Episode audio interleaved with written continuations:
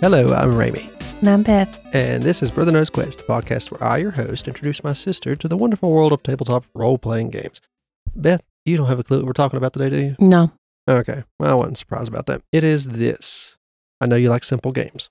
it's a dinosaur Yes, but what's it called? in the water. yeah, uh, yeah, EZD6. yeah. It's an easy game. Oh, it's uh, very self explanatory, isn't it? It is fantasy mayhem. It's a fantasy game, kind of like D and D. I know you like that. It's written and designed by DM Scotty McFarland. Scotty McFarland from YouTube fame. He he does a lot of the crafty side of D and D. If you look at his stuff, but he also wanted to play a simpler game. The art is from Sane S E A N. Is that Sane Shane? Sean? I'm pretty sure that's a way to spell Sean. I think it's pronounced Sean. Bova, uh, rat catching, which is the layout in the rat catching, which is um, quality control editing. I'm guessing is from uh, Brandish Gilheim, Gilham, Gilheim. I'm very sorry about the names. Terribly sorry. Runehammer Games published it, so if you know anything about them, they've done another game called. Uh, they're another YouTube channel, Runehammer Games, a great YouTube channel when it comes to tabletop role playing game. It's they published um, what is it called? Index Card RPG, where basically everything can be done with index cards. So I'll cover that next week. DM Scotty tested this at conventions for like two years before he uh, brought it out and had it published. So he he really is good at what he does. It is very easy to play. The core mechanics go from page four to page twenty one, and that covers things like karma, time, actions, movement, turn order. The DM is called a rabble rouser. They have a section in the book called rabble rousing. It goes from page 44 to 50. And then it goes monsters are 58 to 85. Magic treasures is 88 to 98, 10 pages there. And a handy bit of tips that go from page 102 to 110. And those are by themselves very useful because he's been doing this for years, you know. Oh, and the players are called pushers and shovers. So you got the rabble rouser and the pushers and shovers. Why EZD6, he says? My wish was a smooth running RPG system that avoided the pitfalls of constantly looking up rules, complex character sheets, excessive tracking, and spells that read like stereo instructions.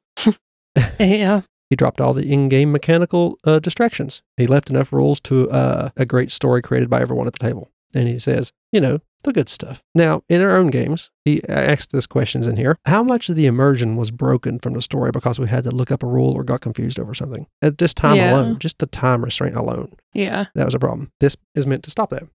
That's good. Yeah. How to play? It's uh, very simple. The rabble rouser will decide the number you must meet or beat for success. The range is between 2 to 6, as a 1 always is a failure. Higher numbers for higher tasks, and I have a chart here. Tasks, easy, you roll a 2. Normal, 3. 4 is hard. 5 is very hard. Super hard is 6. So you roll 1d6. For most combat situations, you will need to roll a 3 or higher to hit your target, and enemies will need a 3 to hit you. Keeps the rules very simple. If you have training in something, it's a, considered a boon. So you uh, roll an additional die to your d6, so you get to roll two d6. So it's more, you know, twice as likely for you to do well if you're good at one particular thing. eh, there you go, two d6s instead of one. An exceptionally hard task incurs a bane, which means you roll two d6 and take the lower of the two. And the hero die I mentioned earlier in that one chapter. At the start of the session, each hero gets a hero die. This can be burned anytime in the game to re-roll a single dice, even if you rolled a nat one. Once this is used, you discard that hero die. It can be reacquired at any time by spending five karma to retrieve it. You have a karma stat. You get karma by failing rolls, and you start off with a few, three karma at the beginning of each session. You start off with three karma. And if you fail some rolls, you get more karma every time you fail a roll. So it's a very useful thing. You know, I failed a couple rolls. I got two karma from it. Now I got five karma. I'm going to use my hero dice.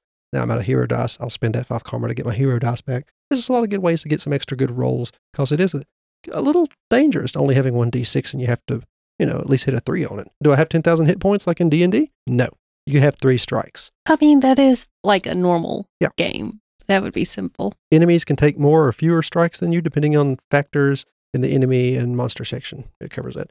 How do I cover lost strikes? Magic spells like you would, like a cleric kind of thing.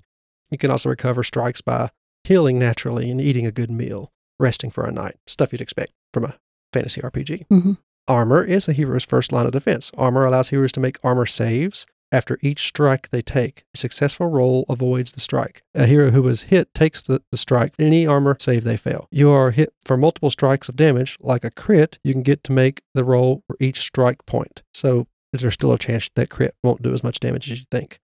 Um, Villains and enemies do not normally have save roll features. Remember that karma can be used to boost a save as well. In case you get hit real, you know, you think you want to take something that might put you down, you can use your karma die to fix that.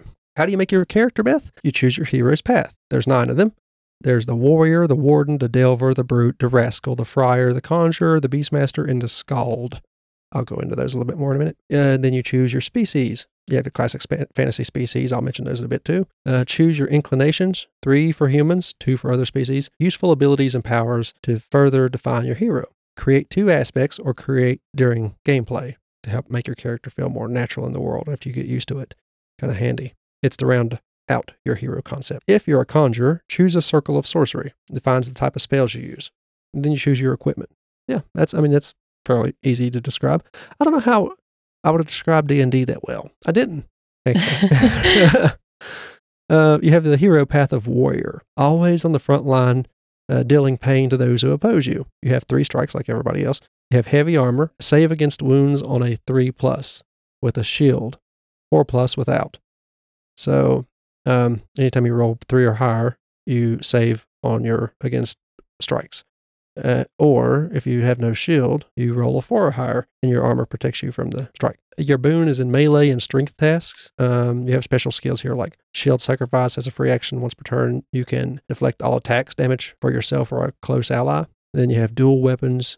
You are deadly at using two weapons. And brute strike. You are a monster at two handed weapons. You have the warden. Few can escape your overland tracking skills and dead eye shots. Uh, you have median armor, and you're a ranger pretty much. You're a trail finder and a forager in the skill section. The hero path of Delver. You call dark holes and dark dungeons home. Your boon is melee or ranged weapons and splunking and subterranean exploring tasks, which is original idea. Uh, the only thing I've seen like this is in Numenera, where you could be a, I'm pretty sure a delve is what it's called and you will go down to old places and dig up treasures and such. This, this is kind of sticks out in the fantasy setting. Maybe it's in Pathfinder, but you don't see it very often. Stuff like this.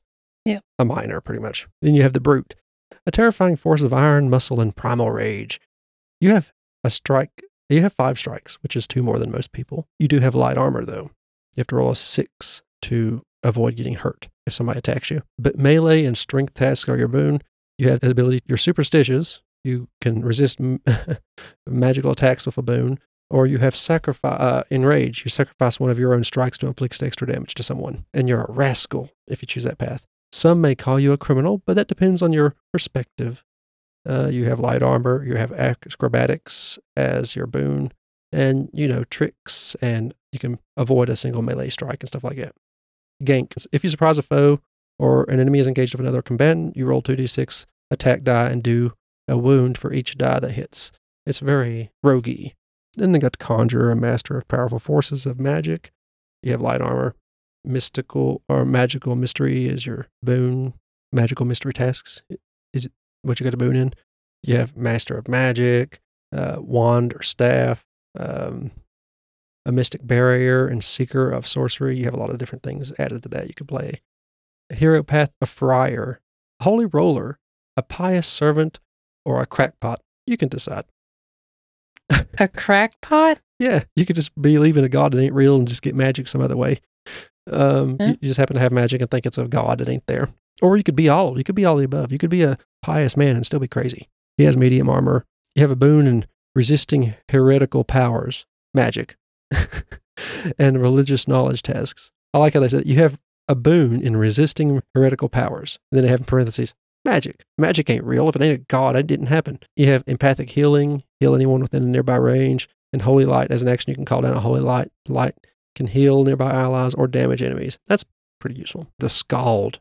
Stories are your trade, and your legends are your inspiration. You have a boon in lore tasks and performance. Your scroll master, you can cast magic from scrolls and strands of fate. As one who has studied the omens, you have the ability to manipulate luck in your favor. Uh, you get extra karma and stuff by rolling well, doing well. Um, a traveler on your travels, you have had ample opportunity to hone a skill. Pick a random skill and gain a boon in that ability. And then you have the Beast Master. You have realized uh, your gift of animals is rare and wonderful. Melee or ranged weapons and beast empathy are your boon. You can do beast speech, uh, beast aid, and beast friend. There's a lot of extra stuff you could do as a Beastmaster. Here's the races. Human, pick a third inclination. We done cover that. Elf, dwarf, halfling, and goblin. You can play as a goblin. Now choose your inclinations. Those are they have a whole list of them, but I'm going to name a few of them. There's alchemist, born blessed. You start each session with six karma instead of three. It's kind of useful. A dandy. Your demeanor encourages diplomatic or amiable situations. Boon to all social checks. A faithful. Demons and undead can only hit you on a plus five. That's pretty good. You have a familiar, an imp-like creature. You have uh, a fighter. You have a boon of melee weapon. It's a good way to kind of add some extra flavor. Like you could be a conjurer and take fighter as one of your inclinations. And so you're a conjurer with a sword. A hedge wizard. You have no sorcery yourself, but you can use scrolls to cast magic. That's a good way to get fighters into magic. And you have block picking. It's a good way to get people into the whole rogue-like thing. Yeah.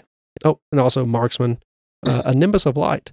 As a free action, you can summon a floating orb of light that follows you for the day. And you have sneaky. Victory in failure. You gain uh, two karma for every failed roll instead of just one.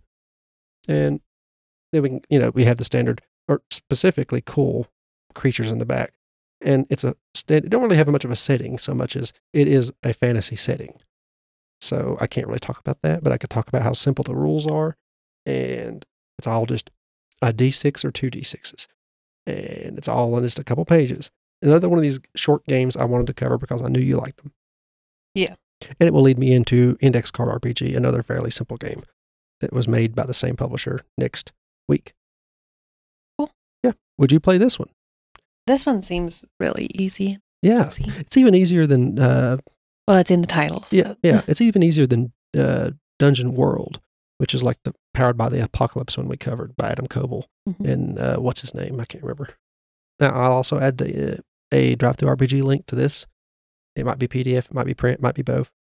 It'd be an affiliate link. I'll put it in the description if you're interested in it. But Beth, you said you would play it, right? Yes. Which would you rather play, this or Troika? This. Okay. Uh, There, I've got one other game that's easier than this to run, but this one has more advice in it for like DMing and stuff because it's made by somebody who's done it for years. Hmm. I'm not saying the other game wasn't made by somebody who didn't do it for years, but this one is just more approachable and it's also a prettier book, very green. Mhm. I like that color. Neon green, I guess is what it is. Yes. If you had to pick a game for us to play on a stream one day for like two to three hours, what would it be out of all the things we've talked about? Oh, uh, I mean, this one sounds easy, but I forgot. Wasn't there another one I was really enthusiastic about, but I cannot remember? What was it about? I knew you, there's a Old couple. Gods of Appalachia sounds fun too. It does sound really fun, and we know the area. Yeah. We also had the Fallout game. Um, I can't remember which one you Mm. might have been the most excited about. Oh, the fantasy. Well, it's all fantasy. Um, Alice in Wonderlandy looking one. Uh, we're all mad here yeah. from uh, Monte Cook Games. Yeah. Yeah.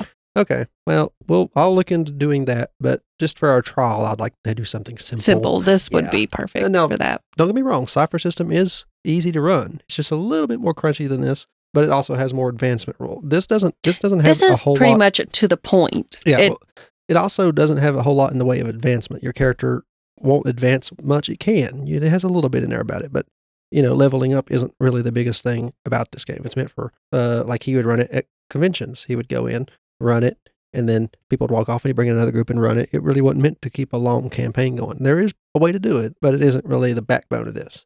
Um, it's more like a one shot kind of thing. Start a new thing the next day, go on. But like I said, you can do it. I don't want to give it the wrong impression. That's not how I would do this game, though.